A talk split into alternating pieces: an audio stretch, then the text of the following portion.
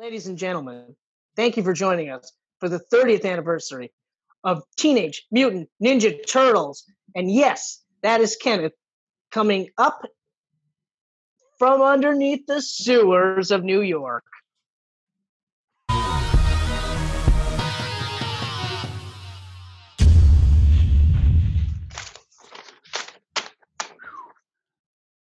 All for one movie. Look at you. You are a machine. Gamcast got to be more prepared. Can't just rest all on your shoulders. I got to shoulder some of this. All right. You got broad shoulders. And they're only getting broader.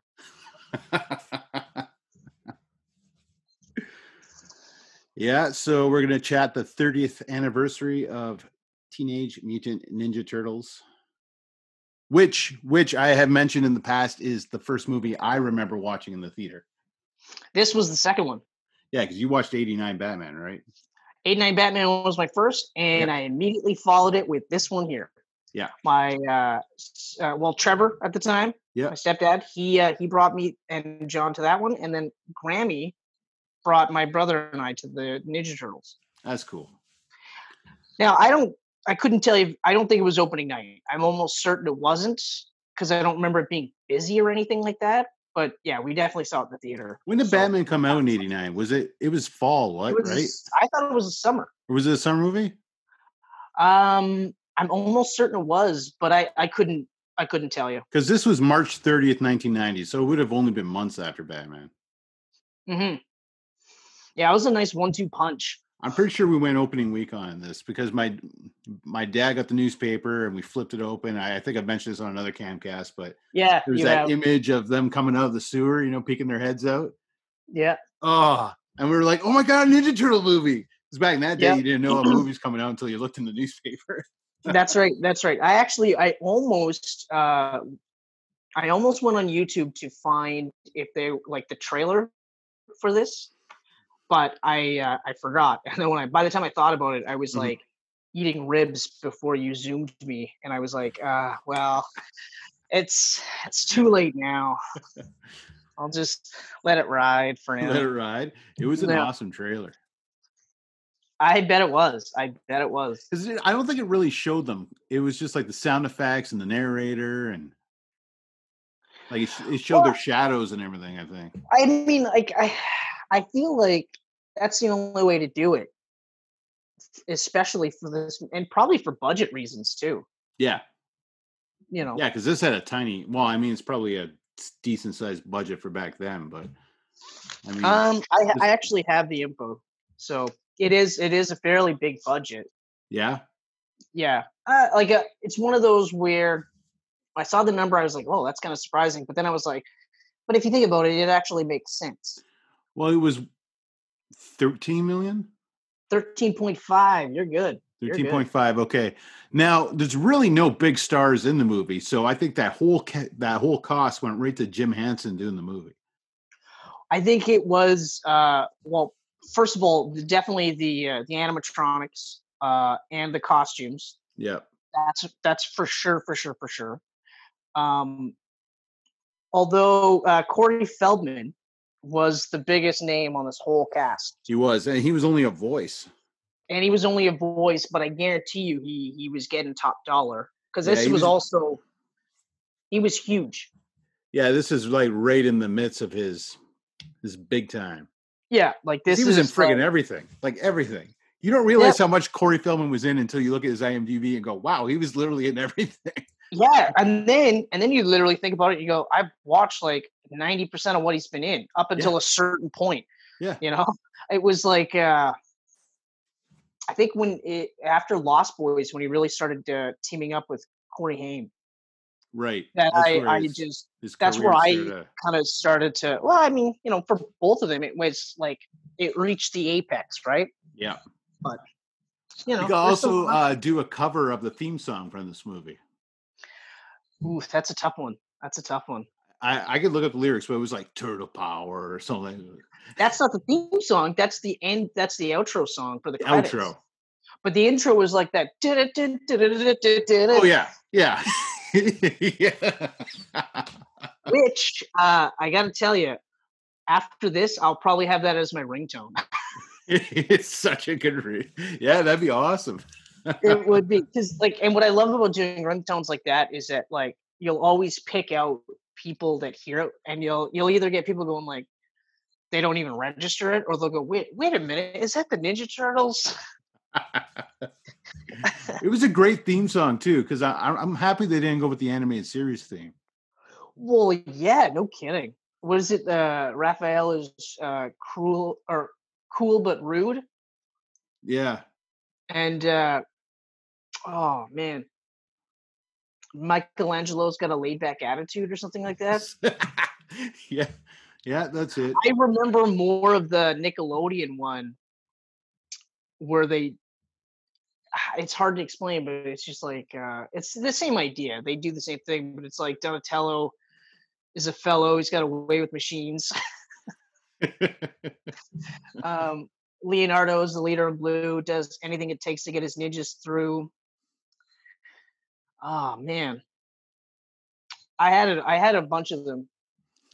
Michelangelo uh, is a hell of a guy, and you know just where to find him when it's party time. and then it's like, uh, oh, man, I wish I remembered Raphael's because his was good too. They all had pretty good lines, and then it's like, and uh, Master Splinter taught them everything they need to be one lean, mean, green turtle machine. That's awesome. Uh, but I watched the shit out of that show. Actually, I really liked it. Yeah, I never really caught any of that Nickelodeon one. Well, the two seasons are on uh, Netflix right now. Are they? They've actually been on Netflix steadily, so uh, that shouldn't be an issue there. And then uh, Prime's got them. I think you have to sign up for uh, channel bundle or something. Oh, that Starz or whatever it is. I, I think it might actually be Nickelodeon. Oh, I didn't know they were on there.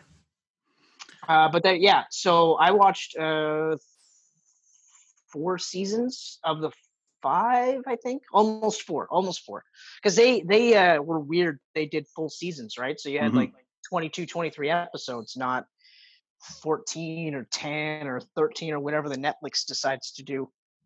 Yeah. Although speaking of Netflix,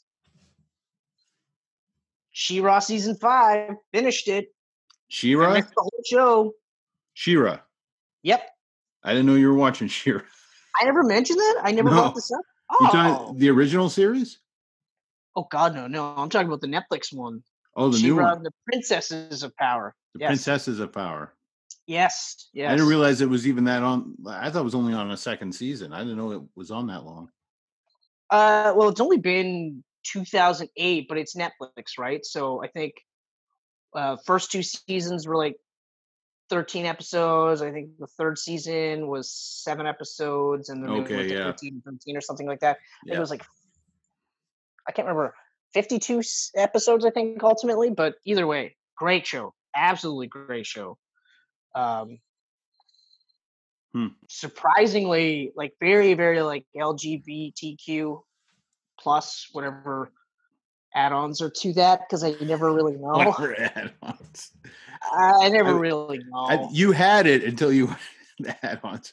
All right. Okay. Okay. So I had it. I had it. Yeah. But anyway, so um, it's probably one of those ones where, like, as I was watching it, uh, the closest that I would say for like the way they're making like everything inclusive would be like Brooklyn Nine Nine.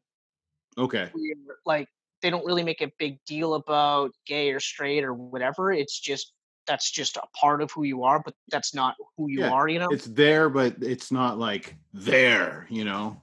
Right, right, exactly. Which is uh, what I love. Like I I I'm I love it when they do that because I mean it sometimes it takes you out of the show if they really put a big, big spotlight on it. it. It's cool like if it's just there, you know? Or if they they make it so that like that's your character. Yeah. You know, you're uh you're Kenneth the gay guy. You're not Kenneth the husband, you know, the dog owner, the the warehouse guy, the geek pants media extraordinaire, and right. you also happen to be gay. You just you know what I mean? Like it's just one of those like check on the list of things that are you I, I could have said me okay i'll you got you got weird i'll say me so It's Chris fine. I was guy. fine with Kent the gay guy until you started to break it down into like who I really am in real life. And you're like, see, not all that stuff. You're just the gay guy. But that's what I mean. Like, so, like, I always Adrian is my wife, not my husband. I want hold. Depends on how you spell Adrian. that's that's what that's what I'm saying. I mean, Adrian Yeah. could be a husband. No, no, that's my wife. Born a woman. But but you, you get what I'm saying. Like, I, Yeah, I get it's you're it's it's not just No. like Chris is gay and that's his only character trait is that he's Yeah. gay, and that's not even like uh, uh, the character trait. It's also like the type of gay that that person is, right? So it's always just like, ah. Whereas like Brooklyn Nine Nine is very fairly inclusive in that regard. The only thing would be, I would say, uh, was the how far are you? Have, are you Oh, caught I'm up? caught right up. Okay, so like when Rosa came out as bi, Yep. I know there was some people that were like, ah, uh, uh, uh, but I was like, I actually thought that was handled fairly well. You know what I mean? Mhm. And they would have had to devote an episode to it, right? Yeah. But other than that, like it's not just you know, it's just another facet of Rosa's character. It's not just now she's gay, right? Or bisexual, I should say. I, I was fine with that. Yeah, I had no issues. In fact, the, the- when I saw people had issues, I was like, Ugh, get it off it. She wasn't going to sleep with you anyway. Rosa, the character, and of course, uh, the actress who plays her, who Yeah. uh, Who- put her name in the hat for Batwoman. Exactly. She wants to be Batwoman. You know, and also by in real life. Not that that means anything. I'm just saying. Like, it's No. Well, I, mean, I, think you have know. to. I think you have to to go into the running for a Batwoman now. I think, yeah, I think you got to be, you got to be I, a queer. I I mean, guess. this the execs are actually saying we want someone from that community to play his character again. So I mean, why not, right? I mean, it doesn't matter to me, but I Um, it just it gets the only more. downside with- with her playing Batwoman is it could possibly take her out Brooklyn Nine Nine. I'm not cool with that. I think they'd be able to do a workaround. I think they would. It depends on shooting schedules, I guess, that's that's what I'm getting at. Like I think that they could do a, a workaround. because Batwoman is um, in Vancouver. So I mean, all those CW I- shows are shot in BC. but I agree with you. If if my choice is Rosa or Batwoman, I'm Yeah. taking Rosa all day long. all day long. Yeah. Fuck Batwoman. Yeah, yeah. Fuck Batwoman. Yeah. Put that as a hashtag. Geek Yeah. pants. Fuck Batwoman, and then we'll get lit up. We'll get lit up hard. yeah. Mhm. And you know what? If that happens, we'll just say, just watch the episode. Just watch the episode. That's that's Because the episode title. We're not gonna Well, put no, TMNT in the title anymore. That's our response. Is just watch the episode because Just you you it. don't know why we're saying fuck Batman or Batwoman. You know? Yeah, fuck Batman too. Fuck yeah, why those- not? Right? All those bad people. Yeah. Um. So yeah. So so there's that. There was someone else that put her name in the hat for uh, Batwoman. I can't remember now. Do you remember? Uh, I don't. I, I saw it, but I, I wasn't aware of who it was. Like, I'm not. I don't know anything she's been in. So she Mm, looked okay. the role though. She looked closer to Ruby Rose. Yes, and that's Who's, the other part too. um, she's actually on another DC show. She was on Legends of Tomorrow or something. It said. Right. Yes. Yes. I can't place it right now, but uh, regardless, Yeah. we'll see what happens. hmm So, TMNT. TMNT. Uh, I'm pretty pumped for this. I've been itching for this for a long time. This was a quick movie too, because when when did uh when did Larry Eastman uh, bring out the first issue? Eighty seven. Uh, somewhere around there, 87, 88. So No, I think eighty it's seven. 87. 87 and then immediately animated series. It was amazing, instantly huge. In fact, I remember watching uh, the Toys That Made Us. Is that the show on Yep. Netflix? Yep. Right, and I, I specifically that's the only one I watched was the Ninja Turtles one, and like even they were saying like it's crazy. Like we started out doing the comic book, and within a couple of issues, it went it went from like nobody really buying it to just everyone had to buy it. Well, it's kind of nuts. I mean, they did this little black and white thing in their apartments or whatever. It was a dark comic. It was dark. Like the animated series made it happy with colors and shit, but like the actual comic at first was not a kiddie comic book at all. No, and in fact, uh, I remember the second cartoon that came out, and that one is actually closer to the book than the first cartoon. Oh, really? Yeah, the first first cartoon is totally for kids. Oh, you're talking about that one in like 2001 or something, right? In between Yep. the Nickelodeon and the original. Yep. Okay, I, I vaguely remember that one. I watched uh, I watched it enough to be like, oh, okay. But of course, it was during that time period where like they had rebooted He Man, Yeah. you know, and uh, all the cartoons were kind of in that like uh, youth seven where older fans can watch it and be like, oh, oh, okay, because it's a bit more serious. It took the the material a bit more serious. Um, but I didn't actually watch it all the way through, just because like at that point I was like, ah, you know, I'm not really Mhm. not really feeling it. I wasn't too. Um, uh, I guess I wasn't ready to see different versions of these characters. You know, Yeah. because like because you and I both we we uh, we started with the cartoon, um, and then immediately the movies. But of course, the cartoon was always a big part. So that was that was it for me. Like that was my version of the the Ninja Turtles. I never even got to watch the cartoon very often. I had a few episodes recorded from my aunt because we never had them, uh, turtles on two and four. So really, I was in the same boat. I didn't get to really, see much. it of the was it was more the action figures than the than the cartoon that got me into them. You know what? I always find it funny with when we talk about this stuff because I forget that you and I had the same channels and we had similar things where we had people recording this stuff for Yeah. us. So I had something similar, and and I remember just being like enthralled by it. But yeah, you had to um, know someone with one of those ginormous satellites in their backyard to get the cool Yeah. cartoons. yeah, you did. Yeah, you did. Yeah. Um, and then, uh, Mm. but I was surprised how long the cartoon lasted for. what was it? Four year, five years? I think it was longer than that. Really? Yeah. Be interesting I actually. I think it was closer to eight, to be honest. I'm gonna take a look.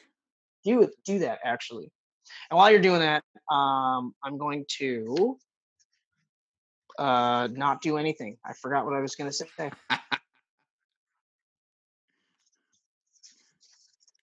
You're doing a great job of doing nothing. um, yeah, holy shit. That is a really long cartoon. 10 years. Ten years. Okay, so It first episode was December 14th, 1987. So literally the year the comic came out. mhm, And final episode was November 2nd, 1996. That's a long run for a cartoon. that's gross too. And and then it spawned uh, the Mirage comics, which I checked out, which were also closer to the TV show, or the cartoon. I never checked the. Oh no, I never checked the Mirage comics. I, I checked out um Archie Comics did some Turtle Adventure comics. Well, that's yeah. So that actually, uh, sorry, no, I, I meant to say Mirage was the car, the toy makers. That's right. Okay, That's right. Archie Comics was what I meant to say. Ar- Yes. Archie were yeah they were doing like the more kiddie version of the comic book, yeah. and then Um, it got um, a little bit more adult as it went on, but it wasn't anything too crazy. then there was uh Dreamwave I think did a did a comic in in the early 2000s. They adapted that other TV series, Yeah. Yeah, that's right. and Um, Pat and Pat Lee I think was doing the art on that. That was a pretty cool book. IDW is currently doing it, right? Or is in- IDW's doing yeah they just passed 100 issues. Yeah. But I yeah, mean, like Eastman's been capturing that thing all the way through. Like he's doing covers, he's co-writing, he's yeah. every issue. That was actually one of my favorite parts about the uh, the toys. Uh, believe me, guys, we will get to the movie. Believe me, but that uh, uh, the toys that made us. That was one of my favorite parts. It was also like we were talking about the global phenomenon that was the Ninja Turtles, Yeah. and then also ultimately how they had a falling out, and then they got back together, which I thought was really cool. Mhm. Yeah, no, that was cool. But yeah, like it is like you're saying, like getting back to that, it is crazy how quickly this took over the world. Like it's absolutely nuts. 1984 was the first comic. Okay, that makes sense. That makes So three years, still okay. So it was three years to the cartoon, and then three years from the cartoon to the movie. Mhm. That's quick because I oh, always thought Spawn was quick. Like comic was ninety two, and then the movie was ninety seven. I was like, five years is a quick turnaround for a feature film. That is. This is even quicker if you think about it. They get like a hit TV series, a whole toy line, a movie. Like Yeah, because didn't they get the TV show after the movie in Spawn's case? yes, the HBO series came out after. The HBO series was way closer to the source material. Oh, it was dark. That movie, I remember watching that in the theater and wanting to like it so badly because it was a comic book movie. And I I honestly I enjoyed a lot of it until the very end when it was just like so much CGI you can't even tell what was going on. I I me too. I, I thought like overall it was good. Um, I think I benefited because I wasn't a diehard Spawn fan, right? Like I knew enough. Same here. Yeah. Um, a, a Violator, and and all that. And I thought John Leguizamo uh, was perfect casting, and then the way they did him was perfect as well. He looked great. Yeah, both, both. But then once once it got into hell with Mel Malebolgia, I remember just being like, "What the fuck is happening?" Yeah. And I hadn't had that feeling up until uh, the end of Hulk, where Hulk is fighting uh, his absorbing dad. yeah. And I remember just being like, what is happening? Can't even tell what's going on. There's it's just there's too much CGI. Like yeah. it was yeah, it hurt the eyes. Ugh, it hurt the brain. You couldn't focus. like- exactly. couldn't You're trying to like figure out what's happening. Yeah. Um, you know, I was just like, Ugh, fuck it. A- And also, um, the CGI was the shits. Oh, it was garbage. Can you imagine how amazing Violator and Malbogia would have looked if they did it TMNT style? Like Ugh, animatronics and especially everything? because like the clown looked so good. Yeah. Um, and then like Malbogia, or not Malbogia, but the the real Violator, the actual Violator, wasn't too bad with the live action animatronics, Yeah. except when like you would envision in the comic books, like when he talks, his mouth is moving, and that he just kind of had to hang, right? So it was just ah. Yeah. But then again, the, Ah. they probably spent what little budget they had on uh, Michael Jai White and the CGI because there was a lot of CGI in that movie. CGI was way too much. It was just and that and that and that's the thing. Like not- that's why It's not that it was way too much. It's just it was too soon for that type of movie. yes. I know that they were trying to jump on the fact that Image was huge and Spawn was one of the top sellers, but like like Savage Dragon was another one that they wanted to do a movie for, and Erik Larsen was like, "It's gonna look stupid. Like until we get to a point where you can make a guy look like Savage Dragon, you know, the huge top heavy, tiny legs thing." Yeah. You know, then, then there's no point. eh, But you know, and I'm not bashing Todd McFarlane for going ahead and doing it because let's face it, if he could have made big bank on it, good for him, Mhm. right? But that's the kind of character where you know, if they would have released it now, I think it would have done a lot better. Oh, definitely. And it would have looked a lot better. But CGI in the 90s was awful. Like, I don't know why anyone would touch it in the 90s until it was ready. Like animatronic and, and practical effects, all that looked insane. It depends, though. I mean, do you remember modern day classic Lawnmower Man? Yeah. Did not look good. No, what? That looked Did like it look was good. great. It looked very, actually- very bad. yet to watch that. I have yet to watch it. I don't think I ever will, just because like Uh, th- those sequences will take you completely out of the movie. And yeah, that one was even earlier. That's like 93 or something. yeah. I mean, you know, like the ending of Blade, the CG at the ending of Blade took me totally out of the movie. Yeah, that's right. Yeah. Ugh. the, and there it's not even that crazy like but the two parts like when uh, he gets his hand cut off and blood forms it back out and that was just like ugh. and then the other part where his torso is split and then Yeah, it, and it he's floating around. And both times both times i'm like that's cool it just didn't look cool Yeah.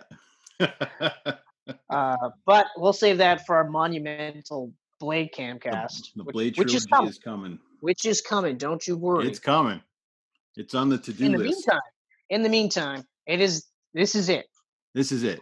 Ninja Turtles camcast starting now. Now we mentioned Kevin Eastman and Peter Laird; those are the creators. Yep. Mentioned this was released in 1990. We didn't talk about the director, Stephen Barron, Right. who really only did uh, another seminal classic, Coneheads. Everything else, I was like, I, ew, okay, He did, he's literally like if you look at his IMDb, he's done four movies. Everything is music videos. yeah, music videos and like some TV shows, but that's it. Yeah. Yeah. I- it's crazy. Um trying to find Although, have you you watched Coneheads, right? oh yeah. Yeah. As soon as I saw that on the, on his list, I'm like, I gotta watch that movie again because I fucking love that. I Movie. love Coneheads. I haven't seen it in years, but I mean It's probably been 20 years since I've seen it. the cast not is 20, not quite so good in it. Like all those SNL guys are like Spades in here, Farley's in here. I think is Sandler in there? I can't remember if Sandler's in there, uh, but I think Kevin Nealon made an appearance. Nealon's in there for sure. Uh, and then, of course, the fact that Dan Aykroyd and Jane Curtin reprised the roles, Yeah. you know, and uh, had a smoking hot daughter. I mean, what more could you ask for? Yeah. Yeah. When you're attracted to a woman with a cone head, It's not just the cone; it's it's not just the cone. everything. It was the whole package. but mostly the cone, obviously. mostly the cone. um, okay, Right. so Teenage Mutant Ninja Turtles, yeah, Steve Barron was the director on it. Yep. The writers, I looked up the writers too. They've really done nothing. Which is a shame because it's actually a fairly well written movie. Yeah, so like it's it's Bobby Herbeck who um, did a bunch of Leslie Nielsen movies. Uh, that's probably that's probably why it was actually legit funny. Yeah, so that's where the humor comes from, and then the heart of the movie comes from the other writer, I think, who is uh, Todd Langen that wrote on the Wonder Years. Ah, okay. So, two very different voices to to combine together, which nailed know. the turtles. Yeah, and it's weird that they've never ever looked at this format moving forward. Right. The closest would be 2007's uh, TMNT, Yeah. where, but even then, I would say that this is a intentionally a funnier movie, whereas TMNT, I wouldn't say is is is that funny per se. It's uh I don't know, it, different humor, I guess. Yeah, I mean that's not that I was like laughing my ass off the entire movie, but like uh well, I guess it's yeah, part of it's a different movie because most of the stuff, the wisecracks are coming while they're fighting, right? Yeah. Yeah, Um, and this movie nail this this movie nails the lightness of of the the anime series, but the darkness of the comic book. Like it's a perfect in between. Like the shredder scenes in Yeah. here are dark. Like they're creepy. well, I mean, we're they're bordering on cult personality with Yeah. Shredder and these kids, and they they use the term like family a lot, Yeah. But it's really cutting coming close to basically going like, yeah, well, you know, it's kind of a it's kind of a Yeah. cult, you know. Yeah. Um, but yeah, like uh, oh, by the way, most of the notes are just like stuff I liked and Stuff you like. Okay. and quotes. Like I don't think there's really anything I didn't like in this movie at all, actually. Although I I found it interesting, like the reviews savaged this pretty badly. Like the critics were all over this movie. Yeah. It Um, wasn't it, I mean like 60% kind of thing. Like Yeah. they Roger really Ebert killed the second one and the third ones- movie. Well, there's a pretty good reason for for that. Um, Yeah. both of those movies. Uh, Roger Ebert was probably one of the only ones that was like, like I don't know what you guys were expecting. Like this, it's a good movie for what it is. Like, Yeah. Human-sized turtles doing ninja moves against like this Japanese giant can opener. You know? Yeah. It's You so, know? it's so good. It's so so good. So okay, where do you want to start? You want just you want to run down pros or cons or what? I was just going to do a, a, a casting roll call. All right, let's do it. Um, so, uh, like we mentioned, aside from Corey Feldman, who voiced Donatello. Nobody else is a big name, and even after the fact, nobody else really like. Uh, well, first of all, Judith Hoag is April O'Neil. Mhm. Um, still one of my favorite representations of April O'Neil. She was fantastic. Um, Though I do love Paige Turco in the second and third too. I I have no issues with her per se. Yeah. Uh, I'm not sure why Judith Hoag was not cast again though. I don't know. I, I was actually going to look that up to see uh, there was a dispute or she was busy with Yeah, something else. Or I meant to do that and I and I didn't. I was I was doing other things. I'll do that before we talk the second one to figure out why. Okay, perfect. That works for me. Um, not that I didn't like Paige Turco, uh, but I just I don't know. There's something about Judith Hoag that I felt like really captured all aspects of this character. Uh, and then the only one that I thought was really good afterwards was well, the TMNT uh, is good. Like I like her that all the characters in that movie I like because they're like older versions of these characters Yeah. so that's cool. Um, but I also like the Nickelodeon versions as well, and that's like a straight reboot. But uh, Mhm. anyway, so Jude Hoag is April O'Neil, Elias uh, Elias Koteas as Casey Jones. I love Elias Koteas. Yeah, because of this movie, when I see these people in other movies, I go, oh, oh. I did that 25, 30 years. Every time he appeared in a movie, I was like, I'm in. Yeah, Casey Yeah, and- Jones. and really, aside from Casey Jones, he's only ever played bad guys. Bad guys are like really bitchy cops. yeah yeah but uh now um so it's kind of interesting so the voices are as follows brian tochi or toki is leonardo Yep. josh pace is raphael Yep. and robbie rist is michelangelo the cool part though is that of all of them josh pace is the only one that does the voice and the actual action as raphael Mm-hmm. it was incredible. I actually did three different fact checks just to make sure that I I wasn't. know. I did the same thing because I was looking at the IMDb list and they got the voice and then the character and the voice and the character and the voice and the Yeah. character. And then Raphael was just like, it just said Raphael and just, right, and that was it. and I rewound the credit credits of the movie just to make sure. And sure, yeah. So he did the voice and the actions, which is awesome. Super cool. Absolutely cool. Uh, David Forman is the actual body guy for Leonardo. Leif Tilden is the body guy for Donatello, and Michelan Sisti is Michelangelo. Here's where I thought it was kind of interesting. Uh, Kevin Clash does the voice for uh, Splinter. hmm He's got an awesome name, by the way, Kevin Clash. Kevin That Clash. guy's a wrestler. He should have been a wrestler or an 80s private detective. oh, yes. Yeah. Yeah. Or not even a private detective, but a private investigator. Like the ones where the cops are just like, ugh, they called in Clash. You dirty rat. Yeah. Um, but uh, here's where I, I was kind of weirded out by. So you have Michael McConnohie as the voice of Tatsu, which I Mhm. didn't see coming. I just assumed that they would have had Toshihiro Obata, who was the actual actor for Tatsu, do his own voice for. No. That threw me for a loop.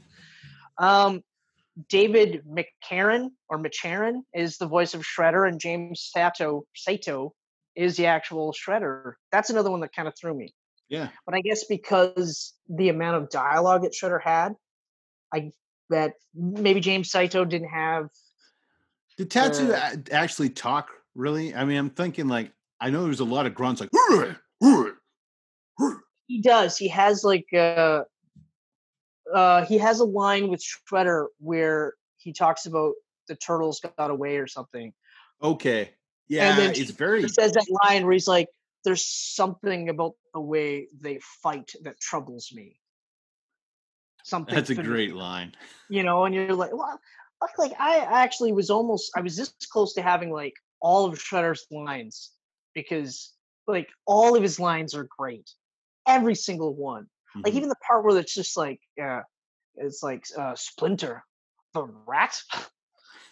so it had a name, or had a name, and you're like, oh god. I actually have a quote where the one was the one where he goes, uh, uh, "You are here because the outside world rejects you." Ooh, I love that. He's You got know? such a fantastic voice too. Like it's just I yeah, like oh, really so good. it's a shame how awesome he was in this movie and how completely bullshit he was in the second movie. Yeah. Just ugh.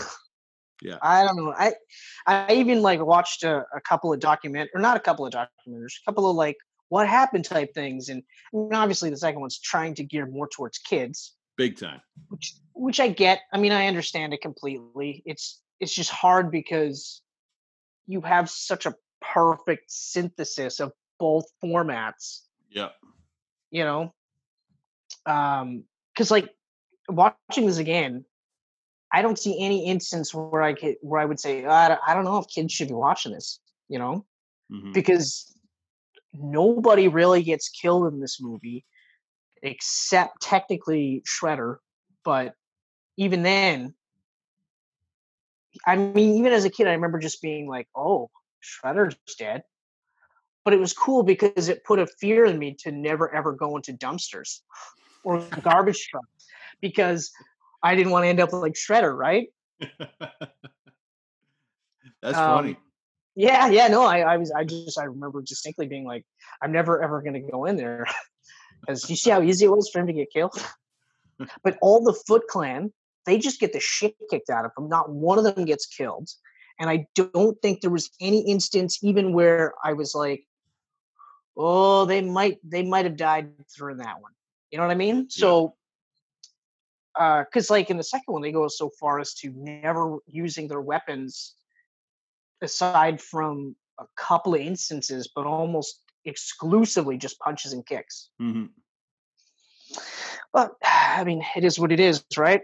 Yep. Oh, uh, I forgot two, uh, three more people, three more people on this cast list, and then we can just gush about this movie. All right. Uh, first of all, Sam Rockwell as head thug, and Every time I watch this movie, I'm like, oh, Rockwell. you know who else were uh, were thugs in this movie, though they were uncredited? hold on, Skeet Ulrich and Scott Wolf. That's right. Motherfucker does his research. That's funny. It's funny that the three biggest stars to come out of this were all thugs, nameless thugs. Actually, I wouldn't say the biggest stars. Like Sam Rockwell is a legit star Oh yeah, now to this day. No one else in this movie. Ski Ski went pretty high there for a bit. Now he's He went, but then I I think was it after Scream? That was his apex. no, he was doing some other movie. I remember uh did that one with Cuba Gooding Jr. called Chill Factor. Oh yeah, that's right. That's right. That's was a good that's movie. officially what killed his career, though. That was a good movie though. That was a good fun. movie. I, I like that movie. That's a I, fun I actually, movie. I uh, I liked that one, and uh, Reindeer Games was another one where I was Yes. just like, I like Reindeer so Games. fucking bullshit, but they're great movies. Like they're good movies. I shouldn't say great. Like they're good in the sense that like I'll watch them. I'll be like, oh my god, I can't can't get over this. I think Uh, that Scott uh, Wolf, yeah, Scott Wolf's not a big star, but I mean he's bigger than well, pretty much all the main people in here. yeah. I mean, Besides Elias Koteas. He Elias Koteas did pretty good with his career. yeah. I guarantee you, more people will be able to pick out Elias Koteas over Scott Wolf Yeah. every day of the week. So, um, oh, you know what my first point is? This is a perfect blend of action, comedy, and heart. Mm-hmm. that's why. Yeah. It really is though. I mean, it, it starts off just really fun. You got the silhouettes and everything in the in the sewers and No, it actually starts off fairly serious. The world building is immediate. It's New York yep, uh, in a crime wave, yep. and They got the whole April O'Neil reporting it. yeah, she's she's reporting it, and they're doing a montage about how these people are getting ripped off, and they show quick glimpses of the foot to give you an idea of oh, okay, this isn't just your regular like quote unquote crime wave. Yeah. And then on top of that, they also give you a really good idea of what kind of a character April is because immediately she's just like, and the cops apparently are doing nothing. I mean, she doesn't say the cops, but she says specifically the commissioner doesn't seem to want to do anything type of thing. And I remember, like every time I watch it, I'm always just like, oh yeah, that's that's right. So then, so that's like so that right away I was just like, man, that's awesome. That's so awesome that they they do that right. And then you're right, like then right away they give you the the quick glimpses, like they have you know the foot try to attack her and then lights go out Yeah. you hear fights You hear that? "Hi, fire, fire." yeah you hear michelangelo and then uh and then you get the cops show up and everything and then you get that awesome scene where you know you see raphael looking under the under the manhole cover because he left his side there he didn't Yeah. get his side you know He goes down. He's like, "Damn!" he's so I love. Raphael's dams in this. Damn. Um, but yes, i- i- lots of fun. You know the the pizza guy delivers to Michelangelo is actually the guy that oh, plays Oh, oh, oh. Michelangelo. Yeah, actually, I, I forgot to mention that in my notes, but I actually have that. it's funny. Yeah, it is actually kind of funny. Leif Tilden, yeah. So he did the fight scenes as Donatello, or sorry, yeah, that's right. Yeah, Yeah. Michelangelo, that's right. And then also did that scene, but that's you know, but I'll, I'll never forget that line. Wise men say, "Forgiveness is divine, but never pay full price for late pizza." Uh, so many great memories, man, watching that movie. Oh yeah, oh yeah. Um, I mentioned real quick. uh My pizza box edition. Yeah, I know. It's it's it's disappointing that it's filled with two other movies. No, it's got TMNT too. So we got two Oh, out okay. of four good ones. okay. Okay. But then even the discs look like pizzas. Oh, that's cool. That's very cool. um. Okay, so I don't even know where to go with this movie because I, I there's moved so pretty much that I love about it. I love so much scene about by it. scene. So the first time we see the turtles is in the sewers, and it all look awesome. Like Mhm. they all look awesome, and uh, you know, and I, I thought I never really noticed this, but like uh, Raph and Michelangelo are the only ones that really have their characters kind of more set in this movie. They're definitely banking on people being fans of the cartoons Yeah, watching this because you don't really get a sense that Leonardo's the leader until the la- later half of the movie. At the farm. Yeah, which I actually thought of it as kind of cool because it's like if we really think about it, this is the first time that they've ever actually gone out and fought crime.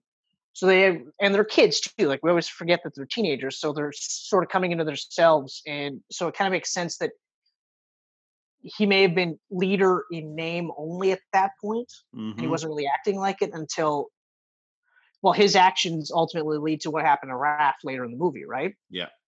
And that's a big thing like his his actions definitely lead to that so so at the time i was kind of like oh yeah they don't but they don't really flesh out donatello as being a tech guy at all except until the second movie that's when they Right. start to really push it but like i feel like if you didn't watch the cartoons you would just kind of go okay so he's got the stick okay that's pretty much it right It's a stick turtle. Yep. yeah, yeah, the purple guy with the stick. Okay. um, but yeah, but anyway, so like I was saying, so you get to see the sewer, you get to see the turtles in all their glory, and they look incredible in this Oh, movie. Big like time. they really look incredible. Um, the only thing that I will say is I like when later cartoons or movies change their appearances. Right? So like I like how in TMNT Raph is bigger, bulkier. Uh, Leonardo is more uh, almost Bruce Lee esque, right? Mhm. and I like how almost all of them have Michelangelo being the shortest out of all of them. Yeah. And in some cases, like uh, the Nickelodeon show, Donatello's the tallest, but he's almost like a straight line, right? Yeah, he's just really lanky. Right. So when they do stuff like that, I, I really get a kick out of that. But I'm not going to fault this for not doing that because their heads, like their faces, all look distinctly different. hmm You know, Yeah, they have not- different faces. Yeah, they have different faces and they have different, you know, belted tires and stuff like that. So it's still, and you know, they have the different colored bandanas, but they Yeah. all look so good. They look Like, I great. think- Actually, you know what? Personally, I've always liked it more when they look the same, but but different faces. Because I mean, turtles aren't all friggin' different sizes when they get bigger. They're all pretty relatively close to looking like turtles. No, but I think the reason why I like it is it just means more people can get into it, right? Yeah. like if you're a if you're a bigger guy and all your buddies aren't you might gravitate towards Raph a little bit more right Yeah. you know what i mean like uh but i also just think visually it looks cool but like i said i, I don't have any issues with the, what they did in this movie Mhm. it's only in later movies where i start to go oh guys Well, I mean, yeah, because in the the original cartoon series, they all look the same, right? Yeah, exactly the same And in even the original comic books, all look the same. Yeah, and more so more so in the comic books Yeah, because They they, didn't have different bandanas. bandanas. You can only tell them different from the weapon they had. That's exactly it. Yeah. That's exactly it. Although, um, before I forget, I love that the comic book itself was made to critique 80s comic books at that time, in particular Daredevil. Mhm. And actually have Daredevil technically in uh, the original comics continuity by having it the the chemical that made the turtles is what blinded uh, Matt what Murdock. blinded him? Yeah. because it, cool. it was, one of the canisters fell off the truck, went into the sewer, and that's how we got Daredevil and the Ninja Turtles. Has there never been a Daredevil TMNT crossover comic book? I don't think so, and I'm, uh, it's a It's hugely wasted opportunity because you could have the foot fighting the hand, Yeah. you know, um, and you could have a stick fight Splinter. See what I mean? Like the similarities, like it's hilarious. Once you realize, you're like, it's actually funny. How how many of them are there? But it's either way. So, um, I I have to say though, because I am a more of a Leonardo guy now, but I was a Raph kid when this movie came out. Oh, me too. I was I a Raph, Raph. kid right up until TMNT. I mean, I know you're still a Raph guy, and there's no no issues with that at all. I I just ended up becoming more of a Leo guy, but I was a huge fan of Raph here, and you could tell very much so that this was pretty much a Raph and Leonardo movie, but more so Raph in this one than anything else. You, well, you, there's a lot of Raph. There's a lot of Raph in the first act, but in the second act, he kind of sits it out. He's knocked out the whole time. Well, and I think that's part of it, right? Because Raph drives the plot up until they, you know, up until the big scene, Yeah. um, which I'll get to because that's one of my my big things. But and then after that, I think it again, it's like I was saying, it's like they're now they're starting to come together and say, okay, well, we're gonna work as a team, and this is where they start going, okay, well, you know, Leo stepped up. He's he is the leader. It's not just yeah, Splinter said you're the leader, whatever. It's okay, he's the leader. And then they all sort of come into their own and work to their strengths and play off each other's weaknesses. So like it's it, it makes a lot of sense to do it that way too. Yeah. Um plus like I mean if we didn't have that, then we wouldn't have that awesome scene where Raph meets Casey Jones for the first time. Like we could literally do this and every single scene of this movie is me going like, yeah, this is fucking awesome. This is this is awesome. oh man, when Casey sees Raph for the first time, he's like, "What are you, some kind of punker?" Yeah. uh, and, and he's just like, uh, these guys need to be taught a lesson. And Raph's just like, not like that. Not by you, you know? And then it's like, is that a Jose, Jose Canseco bat? Tell me you didn't pay money for that. you know, and then they have like their their their fight or whatever. And and of course, again, you get another like, damn. yeah. but I will say, like, part of this is like nowadays, like I think about it, and like this fucking turtle is just strolling around in a hat and a trench coat. Nobody blinks, right? Nobody- Today that would never fly. You'd ne- you'd have to wear pants at least. well, today they think just think you're a cosplayer. Actually, yeah, you're right. Yeah, maybe today would be the perfect time to do it because Yep. today would be a sweet costume, bro. Yeah. Go right to a comic convention and just walk around without any clothes on. You know, um, but I also love that. Like right after that, you get that scene with Splinter where he's basically saying like, "Hey, man, like you gotta fucking calm your shit." you know, I loved Splinter in here, just the way he played off and you know, like the the talks he gave to his sons, and then watching him when he was a little rat doing the boobs. yeah, you know, and it's I uh I, that was the one change watching the movie that threw me because I'd actually watched uh, the cartoon enough to know that like in the cartoons and they even showed in the opening sequence is that like in the cartoon uh Hamato Yoshi is Splinter. He becomes Splinter because of the mutagen and touching a rat or something like that. Yeah. So then in the movies where it's just the rat, it was just kind of like, oh, okay. Um, trying to remember. I think in the uh, 2000s cartoon, it was Hamato Yoshi as Splinter, but I want to say in Nickelodeon. I think it was the same in Nickelodeon actually as well. Yeah. I think the movie was the only one that did the. up. Yeah, but I think if you think about it, that's it's almost easier to do it that way. I think. I think that's the way they. The reason why they did it because it's almost too much. It, it's it, yeah, it'd be too much. Yeah, And it was kind of perfect too because it, it gave that connection between Splinter and Shredder, right? that's right. That's right. Like when Shredder takes off his mask and you just see the scratches. But even that, like that part there, like I also like how, uh, like Splinter even drip fed that part too. Yeah.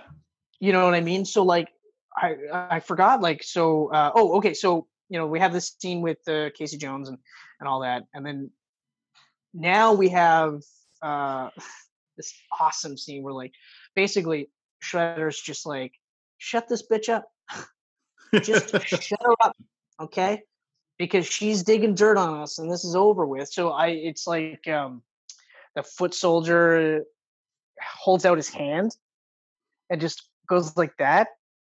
It's like um uh, there was like a dated racially insensitive joke where she's like what am i late on my sony bills? I heard that this time around and i was like ooh okay all right that'll probably get cut your mouth will get you into trouble miss o'neil shut it but that seems awesome because you get to see the foot and you get to see Raph kick the fuck out of the foot and then take April, and then it leads into like originally telling a story about how the turtles and Splinter came to be. And it Mhm. was actually really cool to see the little rat doing the moves and then teaching them how to do the moves and stuff like that, which I, I thought was really cool too. Um, way better than the Ninja Turtles reboot, where they had it so that Splinter, uh, who sounded Italian, Italian Splinter, yeah. yeah, straight from the heart of Japan. He read. He had. They found a book. That's right. He found a book of ninjutsu in the sewers, and that's how he trained them. and and I was them. like, I was like, no, I don't like that at all. I don't like that at all. But even so, like he's telling the story to April, and he says, and then uh, then we had to move, and I found myself with these four baby turtles, and I was like, oh, that's kind of cool. I've never picked up on that before. um. Ooh, here we go. Oh yeah, and then of course this leads into the whole rooftop scene. Yeah, And that whole rooftop sequence is so awesome because it starts off with Raph just kicking the fuck out of guys, and then eventually he gets so overwhelmed and and I remember like as a kid, I remember like when you had those shots where they had him and they're just teeing on him, right? And he's getting hit, and you're like, oh god, this is horrible. Mm. and they throw him through the window of uh, her palatial apartment. Yeah, he comes crashing through the ceiling, right? she had a fucking skyline. okay. On a reporter's salary. And apparently she wasn't even the highest paid reporter in all of New York. I found that out till the end of the movie when she became the highest paid. Highest paid. Yeah. Yeah. now you are. but uh but yeah, and then that whole sequence where they're fighting in the apartment and you think, oh man, they're actually going to do this, and then they fall through the and they end up in the uh, antique shop. That's where it gets real. And every single time I watch this, even like from the first time I watched it to even just a couple of days ago, I was like, oh yeah, this just gets rough. And they pull out axes and stuff like that, and Mm-hmm. it's serious. Oh, the foot soldier that put the axe into the uh, the line, he got electrocuted. He didn't make it. Yeah, he'd be dead. He's dead. Yeah. Probably why I have a, a fear of electricity. This movie is just right there. yeah, just just teaching all these life lessons here. But yeah, just like it, it was almost like a video game, right? With the different levels.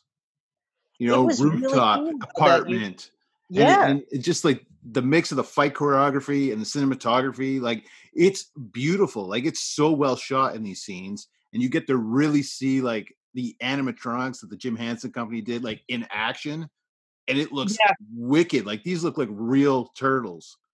the animatronics is actually really cool because they're moving the eyes and the mouths while these guys are also doing these mm. incredibly martial art moves. Yeah, yeah, they're they're in there, and then someone is like operating the head. crazy. it's- yeah like oh and i also really like the switch too because like these turtles aren't taking it they're not taking it seriously it's just they're they're fighting and they're going to kick the foot soldiers because they're you know they're ninja masters Yeah. and then once uh they get to the antique they start realizing this shit's crazy like this is getting real here and then casey jones shows up shows up, sees his He's like, buddy on the uh, ground. What are you guys doing with my little green pal over there?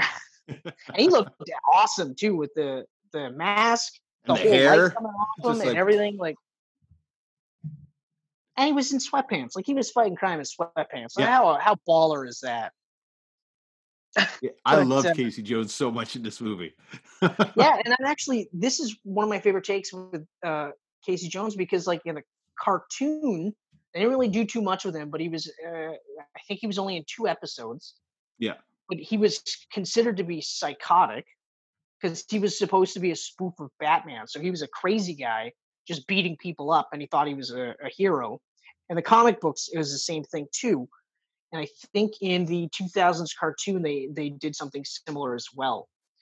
Whereas in TMNT, it's I feel like it's definitely from this uh, canon, so it's just him older, right? right. Um, but this is awesome. I'm glad they didn't do any of that like split personality or psychotic stuff. He was just a dude just looking at the world and saying, No, no, no, no. I'm not Yeah. standing. for It's just gonna stop. yeah. And then, you know, from there it just breaks off into this like reconnection. So Raph's gotta get better, Yeah. you know, and and Leo is torn up because he he said, Hey, leave. We don't need you. Yeah. You know? And uh and It's they have to 'cause, like, lot lots of times in these types of movies, if if the action and everything just like stopped and and they went to like a farm and and the, the farm sequence is quite a long sequence. It's probably 40 minutes at least. Uh, I think it's only about 20 minutes. Really, because it, it feels longer, but in not, not in a bad way. It's Like I, I actually yeah. I love it It might be 20 minutes, almost half hour. because I don't think. I mean, a lot is going on there, right? They're like Donatello's fixing the truck with uh. Casey Jones, with Casey. And they're- and they're busting each other's nuts with the alphabet. yeah. Chrome Uh, Dome. Leo is watching out, uh, watching over Raph in the tub. Yep. And then uh who who drew the picture? Danny, right? Danny drew the picture. No, April. Oh, April drew the picture. April oh, right. She gives it to Dan, or Danny gets it. No, no, she gives it to Danny. He he likes uh he likes he sees him and he says, "Oh, you drew this," and she says, "Yeah." He says, "Well, can I have one?" And she says, Yeah. "Yeah, sure." It's a great picture. Um, it is. It is actually a really great picture. Um, oh, and then of course you get to see uh, Casey Jones slowly but surely wear down April to the point where she doesn't think he's repulsive. Yeah. Took a while, but he got there. Well, he was he was a douchebag. yeah. he was a flat out douchebag when it came to women. So not surprised. Um, but we forgot the part where because it happened so quickly, they meet April, they have a great time with April, they go Mhm. back to her apartment, you know, they hang out, but they get tailed when Raph is bringing April back to the sewer so that Foot knows where the turtles are. They take Splinter, and I remember. I'll, I'll, I don't think I'll ever watch this movie and not be like, oh God, they got Splinter. And then, so uh, the reason why I bring this up is because it's interesting because you have Raph, uh, or sorry, you have Leo, who feels responsible for how Raph turned out. You know, he feels like it's his fault. But you also have Raph, who feels responsible for Splinter going missing because it's his fault. None of this would ever have happened if he didn't pick take April with her or with them back to uh, to her place or to their place. So it's it's kind of cool how they do that. The both guys are both dealing with feelings of uh, regret because of their actions. um, so again, it, it it leads into that like heartwarming moment when Raph wakes up and they're both just kind of like, "Hey, look, I'm sorry," you know. And I'm just like, "Man, that's so great." It's a Kodak moment, as Donatello would Kodak say. moment. Kodak moment. Oh, uh, before I forget too, um, I love when they start training again and they're sore and they grab turtle wax. wax on, wax off. It's so stupid because you're like, that's not what it's used for. But okay, whatever. You're, you're turtles. Um, uh, my f- one of my favorite parts in the whole movie is when Leo is meditating, you know, and he he reaches out and he finds Splinter and he now he knows he's alive. Yeah. And then they have that uh, fire scene, the campsite scene, Yeah. where you know I and I, I get emotional every time I watch this movie, so I'm not even going to attempt to do the lines, but I just think it. But I think like for this movie, it's awesome that you have this sequence for like the kids that are watching it, and the adults and stuff, where because once the whole thing is done, where Splinter essentially says like, you know, I'm alive and I'm proud of you all, stick together, blah blah blah. They're all overcome with emotion. All four of these uh, brothers are now like crying openly, you know, and it's not like not one of them goes, "Hey, toughen up." Like not even Raph Yeah. doesn't say anything like, "Oh, you know," or "Tighten up your shell" or whatever uh, generic. You know, Yeah. they're all just like, and they start embracing each other. So I, I think it's kind of nice to see. It's such a early, like 1990s. Like this is still men are men. You don't Mhm. cry. You don't ever. Uh, you only bang women. That's it. You know. That's Yeah. there's nothing else. Uh, and so to have like four protagonists openly saying, "No, we're crying and we're gonna console each other," is actually really cool, and it's a beautiful scene. Mhm. I don't think I've ever seen that scene and not got a little misty. Oh, I get choked up every time. Every time. Just it it, it starts with like what Splinter's saying to his sons. Cause, you know, like I'm close with my dad and everything. And it's just like, yeah, you know, I feel that. And then when when it ends and they're all like tearing and Yeah, being animatronics and make it look like it's actual people crying, like you know, and I always done. get it. I always get it because uh because I didn't have that relationship with my dad, so it was just kind of like like longing for that type of thing, right? right, right. Different Um, reason, yeah. Yeah, different reasons, but uh, it's just oh, it's so so great. Uh, I'm gonna jump back a bit though, because uh, this is also one of my favorite uh, things in the whole movie is the entire introduction of the Shredder is awesome. You know, like they his music, his music is awesome. his music's awesome, Yeah. but then it's that whole like the doors open Yeah, and it's just him and it's that silhouette. yeah. Then he walks in. He looks huge And then you have because of the silhouette. Tatsu is like carefully pulling his cape over his fucking razor sharp shoulder pads. and this motherfucker's decked out in purple. Yeah. You know, like he's not wearing like like really cool like black or or whatever. He's just silver and purple. And this guy looked awesome. Like so cool. And then of course, like I said, he does that whole speech to this entire group of kids. Like it's like easily a couple hundred kids here. And he's yeah. just like I said, he's like, You are here because the outside world rejects you. And you're just like, and he goes like, I this is your family now. I am your father. And you're just like, holy fuck. Like it's it's absolutely crazy, right? Mm-hmm. Um, but I like that because you have conversations with Splinter later when he's talking to Danny and he's just like like are you hiding from your second family now too? you know? yeah, because Danny feels so bad, right? Like he starts to get like feel really guilty seeing Splinter hung up there. Well, because he starts to see exactly what oh, what Shredder and the Foot Clan are really all about, and he's starting to realize that, like, you know, his Danny, dad, like Danny, ratted out the turtle location, right? So, um, yeah, no, he did. He ratted Shredder out the, finds the, the picture. Apartment. He ratted out the apartment. Yeah, and Shredder finds the picture. He finds the picture later, though. Yeah. Originally, in the scene where we introduce the Shredder, Danny immediately says, "I know where the tr- turtles are." Mm. Uh, I don't think he says, uh, "I know where the," tr-, but he goes, "He goes." He, he raises his hand. He goes, "Master Shredder," and yeah. so he tells the Shredder that he saw these turtles at April's apartment, and that's how they know to look yep. in that area. and then later, when the turtles come back and they go into the, the sewer because of course they got to rest and, and re- regroup before they take the attack to him. That's where he gets the picture and then he has it on him when he's talking to splinter and splinter's basically saying like hey look um oh man i wish i had written down that line. He said um I know the dialogue is so good in here. Uh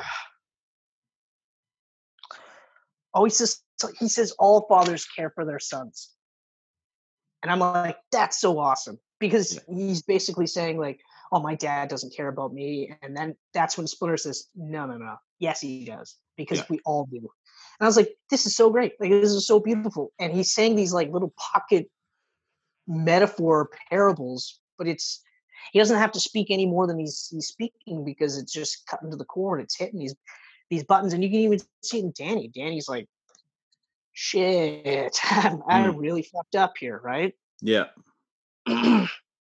um, yeah, we're actually getting through pretty much the whole thing here. We're we're at the last last hurrah at this point. The last hurrah, the final act. The yeah. introduction of Cowabunga.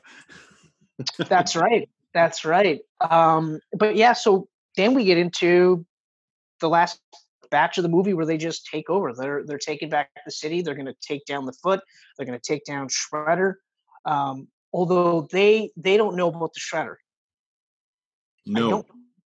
No, because for some reason Danny doesn't mention. Oh, hey, by the way. you know, like he ratted them out like a couple of times. You think that just once he'd be able to say, "Oh, by the way, this guy's covered in razor blades. I don't know how you're going to fight this guy." But he doesn't really like Shredder doesn't really show anything beforehand to sh- like show what he's capable of. Splinter knows what he's capable no, no. of. No, no, he took those two guys out fairly quickly. Oh well, yeah, those kids, and almost killed the one kid. Yes. Yes, because Tatsu had to like check on him and was like, "Oof." Another grunt.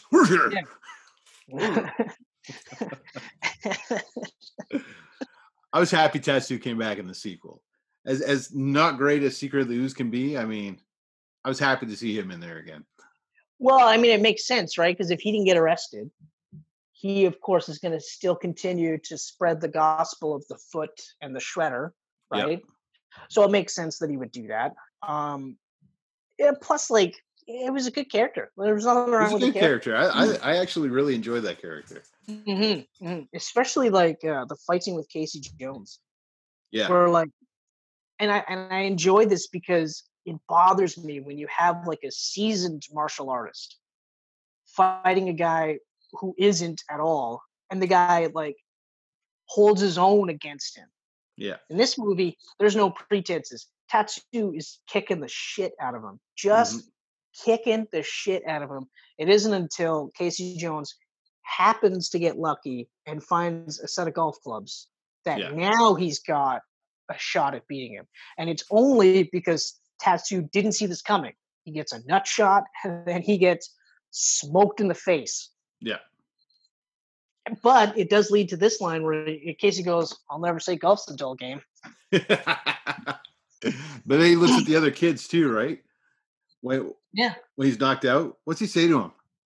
He's like, "This is family. This is Yeah, your family." this- This is family. That's Yeah. fam- that right there. That's family. I was like, man, this is so great. Like they just start to really tear down.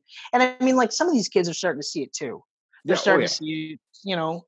And Like they were getting into this because it was fun. I mean, you look at the beginning of the movie where they're like roller skating or, or skateboarding around, and smoking cigarettes, Yeah. playing arcade games, and yeah, it's like cigarettes, and it's like regular or menthol. Yeah. You know, like, okay, all right. Um, although this is how my adult brain works now, where I see scenes like that and I go, if most of these kids are like street urchins, that's got to be a horrible smell in that area. Like some of them It's do true, look though. like they haven't bathed in a while, so you Yeah. have to figure like, well, I don't know. stinky room. Can we go in a room where it doesn't smell like nutsack? That's all I'm saying. That's all I'm saying. But anyway, so of course we get to the final battle where the turtles and Casey Jones is is just laying waste to the Foot Clan, and it's awesome. And they're chasing them, you know, up to the roof. And what do you get? The second coolest intro for Shredder. If this was the first intro, that long intro in the beginning yeah, still would have been better because that was so cool to set the stage. But he just lightly touches down Yeah. and everyone shits their pants. Like the turtles, obviously they don't because they're just You like, know, they're, they're they're laughing about it. They're making fun of the guy. yeah.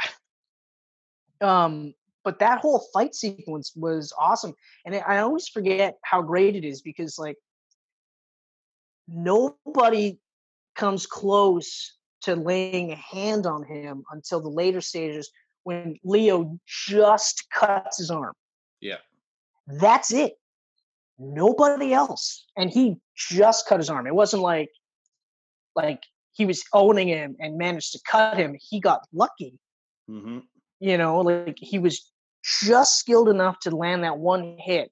And I'm just like, I'm blown away every time because like they all all of them get their asses handed to them. And I love it. Like it like Michelangelo's literally like, so at what point did we lose control here? you know, because they really make it seem like the turtles are going to steamroll this guy, and he kicks the shit out of him. And then, of course, after the cut, uh, that's when they start doing the whole like, uh, you know, like Leo goes like, "This guy knows where Splinter is," and he's just like, "The uh, oh no." Then they scene cut, and then it's like he says, "The rat." Oh, it had a name, and he's like, "You lie!" And then he's about to kill Leo, and he makes them throw all their weapons, right? Yeah.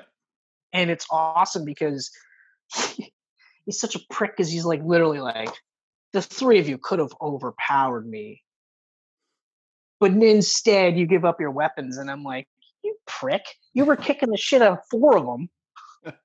you got the one guy that nailed you, dead to rights, but then you have Splinter, and I love that. That's where you start to get the whole thing. Like, uh, oh, we know because he's telling Danny that that's how we get that the origin story. Because he tells Danny, he says, "Hey, like I was my master Hamato Yoshi, and Shredder were rivals, although I knew him as Oroku Saki. Oh, that's that's the part I wanted to say. He's like, uh, it's like I'm not sure what happened to him, but you wear his symbol on your brow. Both Splinter and, and Shredder had some really wicked lines. Oh yeah. um, and then yeah, he tells the scene where he, I leapt from my cage and clawing at him. Rises at me. He took my ear. yeah, that's. I wanted. I, I can't believe I forgot that because of course it goes like, "I'll finish what I started with your ear." Just out of all the lines, you're like, "That's a that's a shit line." That one, but uh, oh, it's so good, and it's so crazy too because of the guy that was like literally kicking the shit out of the turtles, taken out with one move, with one nunchuck by Yep. Splinter. It's really cool, you know, like to see That's the awesome. turtles, the heroes of the movie, like just going through the Foot Clan, and then they get to like the boss, and then he just totals them. As a That's kid, you're like, saying. "Oh my god, he's gonna kill the Ninja Turtles!" And then who comes? Their father and saves them. Yeah, exactly. Like, I love it. Oh, it's so great. And then oh, he gets to go. Uh, he goes, uh, "All of us die, Shredder, but for you, it's fate worse." Uh, oh no, he goes, uh, "But yours is yours is worse because you." And then you know, Shredder tries to throw that blade at him, and he catches it, drops Shredder, and he goes, "Because you'll die without honor." and you're like, "That's awesome. That's so cool. he falls in the dumpster in case he goes, "Whoops!" Yeah. Oops. and this that that helmet getting crushed. Yeah. Oh yeah. Oh. So, man, so I, good. And then yeah, back up to the rooftop, and they're all hugging Splinter and everything, and then they're all saying their one-liners, and yeah, yeah, yeah, and uh, and like, Splinter says radical "Cowabunga." bitchin', and then uh, Splinter goes, uh, "I've always loved cowabunga," Cowabunga. and that's awesome. Like it's so great. And then of course you get into that T U R T L E power. Yeah, yeah. Oh, a great I- I '90s to mention- theme. I forgot to mention this one. Uh, I just caught it, but apparently uh, they had to get to Lairdman Island at one point in the movie. Oh, really? Yeah, yeah. I actually was like, wait, what? I've never caught it before. And I was like, that's really cool. Lairdman That's Island. cool. Yeah, well, that's cool. Apparently, Kevin Eastman had like a an, a cameo in it too somewhere. Oh, that wouldn't surprise me. Yeah. what surprises me is that I didn't find that in my notes. Ooh. Yeah. I mean, I had friggin' Skeet Ulrich and Scott Wolf, and they were uncredited. yep, I didn't have Kevin Eastman. that's pretty cool. Good notes. Yeah, so basically, long-winded way of saying, love this movie. Absolutely love this movie. Yeah, this was a completely all pro camcast. I have no cons.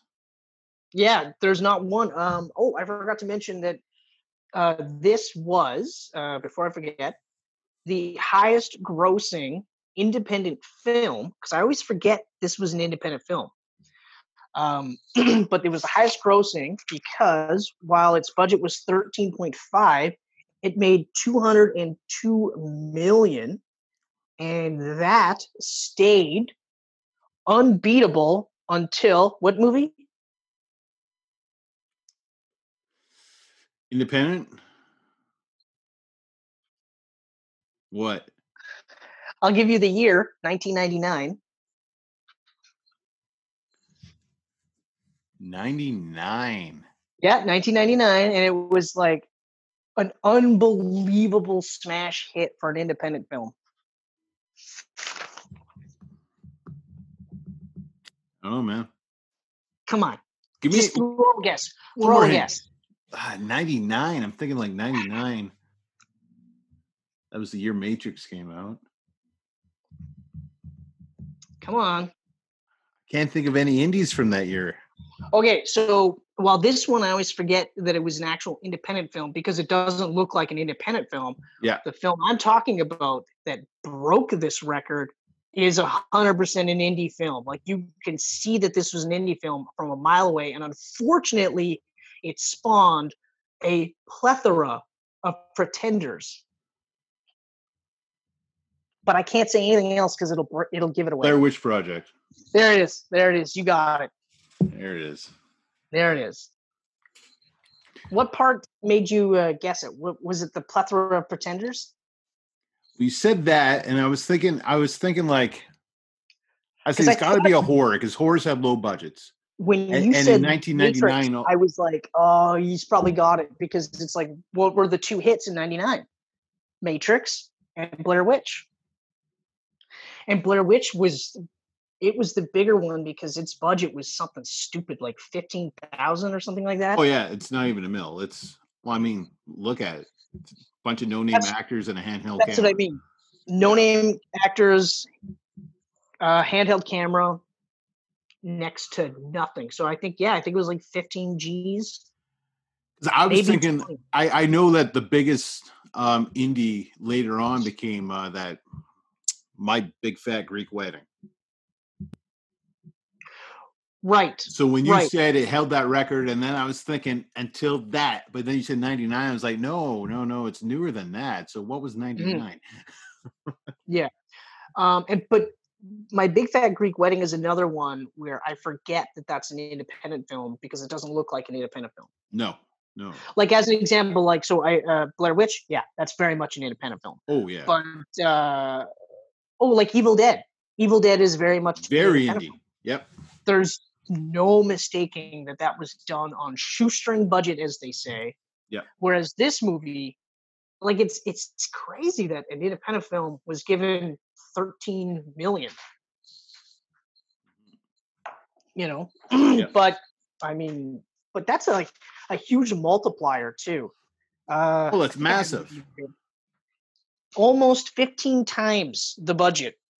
I'm not surprised the sequel came out only a year later. no i'm not but it's at the same time i'm disappointed though. Yeah. Like in retrospect as a kid i was all over it i was like yeah we don't have to wait a million years I mean, but the, like the turtles were so huge at the time, they could have waited another two or three years for a sequel, made it way better. yeah but i think at the same time i i don't know if waiting an extra year let's say that it was a two years in between i don't know if waiting an extra year would have made the movie any better because of where they were going they were going to gear it more towards kids regardless Yeah. which you know like i'm not going to fault them okay like i'm at a point now where if i want to watch ninja turtles i'll watch ninja turtles. If i don't want to watch the second or the third i won't watch them. I don't have to. I don't even have to acknowledge them right? Yeah. and if people love those movies good. I'm glad you love those movies okay? If you love the original cartoon and you hate everything after that, fine. okay, like just just don't come at me and like shit on me because I like others. You know what I mean? Yeah. That's all I'm saying. Like like what you like, don't like what you don't like, but just be happy that people are watching this stuff. Um, but again, because they're gearing it more towards kids and yes, I know, like I said, we'll probably never do Turtles 2 and 3, but we will. We have to do oh, Turtles. Oh, we will. 100%. Um, I, you know, I don't mind doing that because I, I like the second. It, it's cheesy fun. It's not no, it's not a masterpiece like the first, but it's yeah, still fun. Exactly. It's it's Turtles when in time is it, Turtles of Time is hard to get through. it's when you compare it, eh, and that's that's my problem is I'm comparing it to the first one as yeah. opposed to just looking at it like, okay, I can watch this like like I did with TMNT.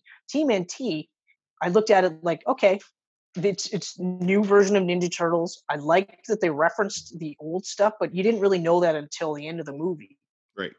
you know what i mean there was no indication that it had any canon at all until the end of the movie so I was, a- I, but I was just like, you know what? Let's just enjoy it for what it is. Same with the Nickelodeon show. I was just like, you know what? It's a new version of the Turtles. Let's go with that. Mhm. The problem with the live action Ninja Turtles was, and I think part of it is because of the internet. But when I saw the designs, when I heard that originally it was because uh, they were aliens from another planet, you know, I was like, oh and then you see the actual new designs and that they're mutants uh, again but now they're eight feet tall it was it was really hard for me to get into because it was too much of a departure from what i'm accustomed to you know what i mean Yep.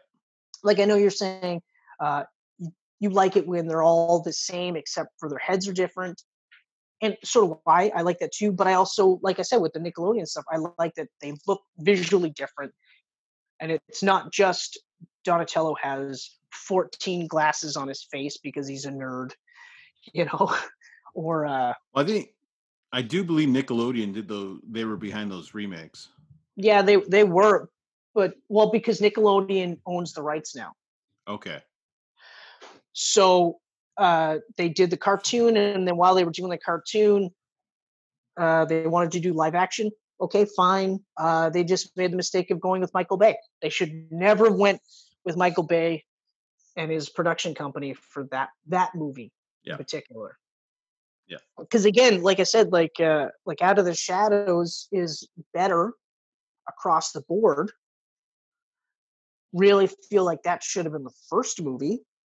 If that would have been the first movie, I think they would have had a a, a, a franchise that would have continued for a while. Yeah, because like it. I mean, I don't want to get too much involved in that one because uh, we'll probably cover those as well too. Because eventually, at some point, we'll cover Amazing Spider-Man one and two. So we'll have to cover We'll do it all eventually. Everything. Everything. But like, uh, like I mean, if they tweak the second one just enough, I mean, Mecha Shredder, like, what the hell were they thinking? He didn't even look cool. No. That was my biggest problem. Was he didn't even look cool, and it was just so crazy. And then they make it out to be this huge cosmic threat in the first movie, where again, I guess I just I like how grounded the the first movie is, where Yeah. you know, aside from the fact that there's mutagen out there that can make things anthropomorphic, aside from that, this is grounded in It's reality. very grounded. Yeah. The second one gets a little bit more fantastical, but it's not a huge leap. It's not like all of a sudden they're traveling in time. But other than that, you know what I mean? Like, I mean, the first TMNT in a lot of ways reminds me of the I don't Crow. know. I don't know. Yeah, very much so. because it, it it's grounded, but it still has that like fantastical, like story to it, right? I mean, like a guy coming back from the dead and going through this crow and everything. Right. But the, the cool part is, is like if you take out the supernatural aspects of the crow Yeah. and the sci-fi aspects of the Ninja Turtles, you still have a largely good movie. Amazing movie, It doesn't fall apart because those are crucial elements. right? Those just happen to be part of the story. Right. you know, and that's like like I was saying with the superhero movies, I look at that as the criteria. Without all of this, is this still a good movie? For the most part, like Endgame can only ever be a superhero movie. Yes, You know? it's a superhero movie, Yeah, and it, exactly. and it's one and it and it, and it's one that like really, I mean, it's an amazing movie as someone who followed the MCU. But if if someone doesn't watch superhero movies and they just start off with that, they're gonna be like, "I'm so confused right now." I'd actually like if anybody actually sat there and said like, "Hey, Chris, like, uh, you know what? I've been ch- I've been meaning to check out Avengers Endgame, but I haven't watched any of the movies prior." Yeah. I would say, "Don't do it. Don't do it. Don't do it." I mean, I mean, visually impressive, but you're not gonna have an idea what's going on. the uh, you're gonna have an idea because it's not like it's that. It's not a heavy movie to process, but you're not going to get any of the emotional beats though. That's the part where No, I you're not like going get any. it. They're going back in time, and and and someone watching just Endgame be like, "Well, why? What Yeah, happened to all these exactly. people? Well, why did no, they just kill that purple guy?" That's what I mean. So the first 15, 20 minutes, you know, they do recap. They say, you know, we lost and, you know, the snap happened and Yeah. Thanos killed half of the population of what I assume is all of civilization, right? Yeah. and these are the people that are left over. So they kill Thanos and it doesn't do anything. So it's not like you have to watch all 21 movies to get to understand all of that hmm but I mean, when you hear Sam say, "Hey, Cap, on your left," you're not going to be like, "Oh, that's awesome!" and Yeah. you're not going to be like totally like geeking out when all the portals open up and all your favorites show up, and then all of a sudden, off in the distance, Spider-Man swings up, and when you're in the theater, everyone is like clapping at Spider-Man. You know, Yeah. you're not going to have that moment. You know, you're not going to be morally wrapped with the ending when Cap decides to have a life with Peggy instead of going back to be Captain America. And when at first I was like, ah, but he would never do that, right? Right. But then I was thinking about it. He says it best. He goes, well, you know, uh, I was just thinking maybe I take some of that life that Tony's telling me to to have. And I was like, you know what? Yeah, maybe it is about time that this guy actually is is a little selfish this time and says, no, no, no, no. I'm gonna get laid. I'm gonna spend the rest of my wife's life with her. I'm gonna be with Peggy Carter because all I've ever wanted to do was be with Peggy Carter and have that dance. So yes, you deserve it, Kath. you know, you know, or you're not gonna suddenly find yourself tearing up and almost bawling like a baby when Tony Stark sacrifices himself to save everybody, Mhm. like I did. I Yeah. would have never, ever, if never, and to this day, and, and for the rest of my life, I will always say I would never have thought that I would have sat there and said, I can't believe they killed Tony Stark. And he went in such a cool way. And he saved everybody, but he had a kid. And, uh, you know, like I, I never, I don't think I would have ever shed a tear for Tony Stark. And yet, so I, uh, so that's what I'm getting at is uh, maybe don't not necessarily watch all 21 movies, but at least watch the Avengers. I would at least watch phase one to get an idea of who the main guys are. yeah, I would say phase one and then the Avengers. If you want to cut out all of that, but you have to you have to at least watch the Avengers movies. Yeah. I mean, I, I argue that with Avengers, you get enough of each of the characters right away that you can watch it without watching the phase one. Phase one complements the Avengers as it should, but it's not necessarily viewing. Right. Right. Avengers 2 is where it gets a little stickier because they Avengers started 2, I feel like you would really only have to watch to see Vision and, and where that stone came from. I I still think it is required viewing. It is required viewing. Okay. Like for me, really, I say phase one, Guardians of the Galaxy, so you can understand the relationship between Thanos and Gamora and Ne- Nebula. Yeah, yeah, yeah. That's right. That's right. And uh maybe Doctor Strange and Civil War. Civil War, yeah. Doctor Strange, yes. Uh, You don't have to watch Captain Marvel. It's a prequel. Doesn't you know? yeah, you don't have to watch Captain Marvel. Uh, Black Panther, you don't have no. watch. You don't have to watch Black Panther, but you should because it's still a Mm. largely good movie. But like that would be not required viewing for it. Um, believe it or not, I would say Thor two. Uh, no, you wouldn't really need to. You just know it's a stone. That's, Yeah. yeah, you don't really need to know the, what that stone does. You just know that it's a stone for the gauntlet. Yeah. So Yeah, I I'd say think, that I think that, yeah, phase one for sure. maybe maybe if you're gonna watch Guardians is Thor, maybe Ragnarok, just because it leads right into Infinity War. Yeah, Maybe. I don't know. maybe. I don't want to say Ragnarok because of my obvious reasons, but the end of Ragnarok leads directly into Infinity War. I, I I will say this though, I am gonna have to rewatch Ragnarok because there's a lot of really good stuff in there, and it's There not is. like There is. um, Bro Jock Thor doesn't kill the movie because Yeah. like Hulk is awesome, uh, Hela is amazing, Yeah. Hell is absolutely amazing. Hell is a standout for me in the movie. Exactly. Uh, Surtur was awesome to look at. that was about it. That's about it. Yeah. except for the ending. That that, that part was really cool too. But The yeah, ending was so cool. but I wouldn't say Ragnarok is is required. No, no. But I, yeah, I, I I, agree know with? I'm gonna rewatch that. I'm gonna rewatch Ragnarok. I, I agree with your assessment. Phase one for sure.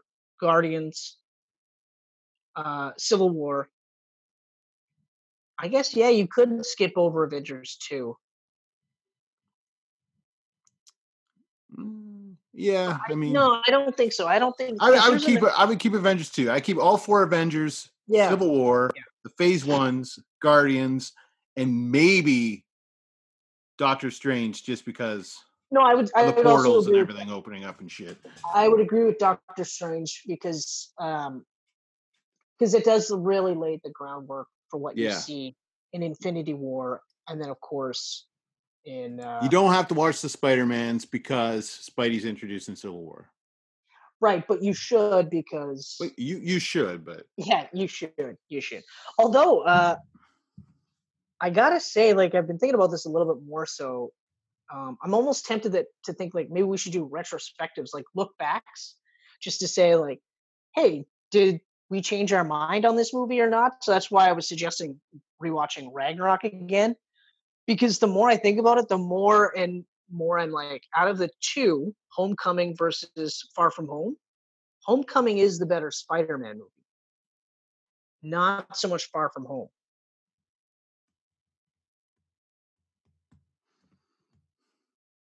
You know I me. mean, I feel like neither is really a true Spider Man movie. no, but I I I agree. Um, uh, no, I I would say the first one is, especially like the last half, like we talked about. Whereas in the second one, If they would have cut out the Tony Stark shit in the first, it would have been a pure Spidey movie. the only thing is, is they they couldn't cut out the Tony Stark stuff because then it would be weird. I mean, he literally recruits him in Civil War, Yeah. gives him the Stark suit, and then we have an entire movie where we don't even reference him. No, I mean you could reference him. But I I feel will like say- having him in there takes away from Spider Man. Uh, it did, but that's why the end, the last half hour, forty five minutes of that movie is so great, is because it's it's Peter saying, "No, no, no, I I'm Spider Man." Yeah. with or without the suit. So that's where I get it. And because in, in both movies, the Spider-Man aspects is that the plot happens largely because of choices that Peter makes. So Peter makes what he thinks is the right choice at the time, and in retrospect, it's the wrong choice, and then he has to deal with the fallout. Yeah. Because that's all Spider-Man 2 was. Spider-Man 2, Spider-Man 1, these are all just choices that he Spider-Man PS4. These are all choices that he's made that he thinks are right. And Yep. while a lot of good happens, bad things happen. And I think that's probably why Spider-Man PS4 is so great, is because at the end of the day, Spider-Man's the character where he loses even when he wins. It's very rare that he can fully, truly win. Right. You know what I mean? Um, except in Spider-Man 2, because he won. you know, he turned Doc Ock back. He brought him Yeah. back from the brink, and he Yep. just he was just himself. He said, "Hey, look, these are what you said to me, and this is what uh, was said to me too." So he brings Doc Ock back and redeems himself by saving, uh, you know, New York, and then of course Peter gets Mary Jane. So and that's why it's a masterpiece. yeah, whereas Spider-Man PS4 is a mass is a masterpiece because he still gets Mary Jane. He still gets he gets to buddy up with Miles. Yeah. But he has to he has to say bye to me. I'm looking forward to doing a top 10 superhero movies of all time with you one day. That's gonna be tough though. Comic like comic book movies, not just superhero, but comic book movies. Because That's gonna be Like, tough. everyone looks at the DC and they look at the MCU, but I mean, there is so many great ones. Like, Like right Jonah there Hex. alone, that's a comic book movie. You know, Oh, like sorry, yeah, the Ninja Turtles. Uh, Ninja Turtles. You know, like Crow, Mystery Men. There's a lot of great Hex. '90s movies. you're just not gonna reference the fact that I said Jonah Hex twice, right? Oh, I must have been talking and you cut out. Cool. That's yeah, the one. no, we do have to do a Jonah Hex, a Jonah Hex Catwoman double feature. Nope. No, we don't. We do not. No, Nope. a little bit of League of Extraordinary Gentlemen. Uh, that's on the list for sure. But I, I think what we could do uh, would be a nice little like Meteor Man and Blankman. I think Mm. we that would be a nice camcast. Mm, Blank Both man. great movies. Both great movies. Ah, I love Blankman so much. I, I love both those movies though. Like Meteor Man is also really good too. Meteor Man, I don't really like. I I have seen it, but I'm, I don't have really any memory of it whatsoever. Well, because you probably seen it when it came out. Yeah, which was like So- 92, Watch it again. 91. That's what I'm gonna say. It's old. yeah. Yeah. um. Okay, so that is the 30th anniversary of Teenage Mutant Ninja Turtles. yep. A So you're not gonna sing it? Are you gonna sing it? What? T U R. Teenage Mutant Ninja Turtles, Teenage Mutant Ninja Turtles, Teenage Mutant Ninja Turtles. Here on the half Turtle power. I yeah. I gotta read lyrics. I need lyrics for this shit. Well, I just sang the chorus. I, I'm not even gonna try. I'm not gonna try. You you just stole the spotlight there. It's all you. It's all eh, Yeah, you, buddy. You're welcome. Thank you. You're welcome. Um, so thanks again for checking us out on the uh, COVID version of the Geek Pants Camcast. Um, hey man, we're making it work. We're making it Yeah. work. I do. I can't wait till we actually get to go back to doing it the way we normally do, because then at least when we talk over each other, when we play it back later, we You- can still hear what we're you, saying. you hear both people. Yeah. It's like Zoom chose this person. yeah. Yeah. Oh, you spoke first. You get to keep speaking. That's awesome. um, okay, but like as always, thank you so much. We appreciate it. Appreciate all our followers. Uh, if you like this, subscribe. If you really like this, send us a comment. Or how about this time? Send us comments about what is who's your favorite Ninja Turtle, or what's your favorite Ninja Turtle version? Uh, is it movies, cartoons, comic books, whatever? Let us know um, maybe even give us hints of uh, what you want to see out of our Geek Pants. Um, I think we have a monumental 100th episode coming up. Am I right, Kenneth? That's right, Chris. About uh well, from now, probably about 16 episodes away. Which is plenty of time for you guys to put in your votes for what we should do for our 100th Camcast because our 50th one was so successful. Yep. And if anything, we'll do it like we did last time where we'll take all of them. all Hey, the if we only suggestions. get three, you might get another Nacho Runner 2049. And you know what? Bring it on. Bring it. Bring it on. Yeah, that was fun. was that was so great. Although speaking of, uh, I know I was going into the outro, but the uh, Blade Runner twenty forty nine, I completely forgot about the fact that t- Blade Runner twenty forty nine, they treat Deckard's relationship with, and I forgot her name now. Um, Uh, Rachel. yeah, they treat it like it was a loving relationship. But in Blade Runner, regardless of what cut is out there, remember I talked about this where he borderline rapes her or pretty much rapes her?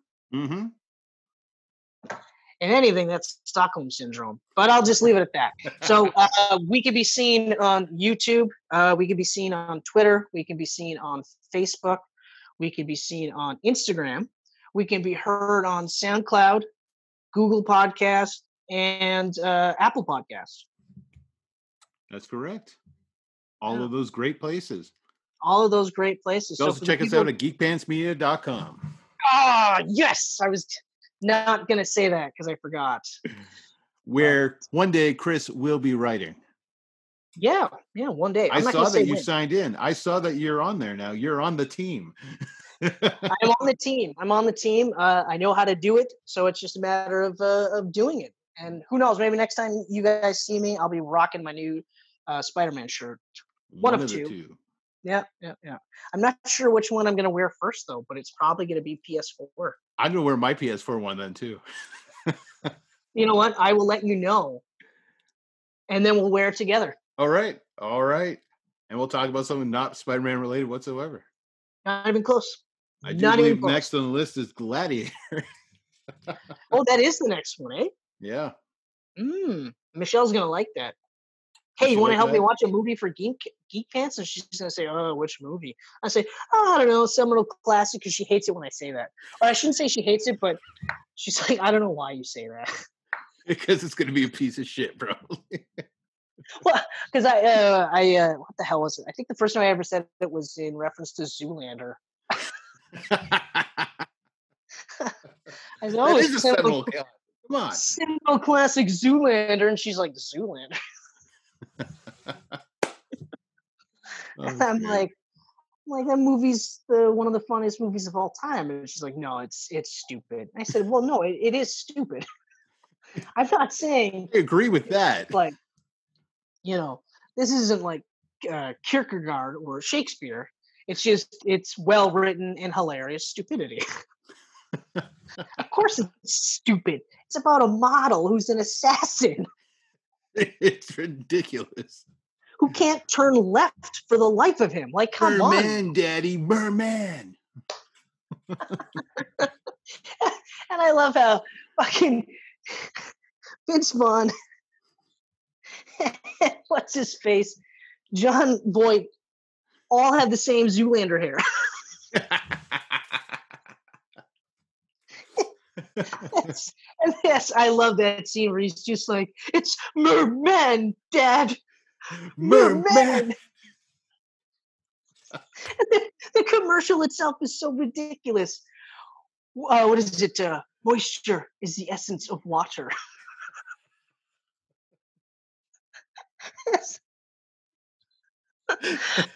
uh, could somebody pick Zoolander for our hundredth Geek camcast?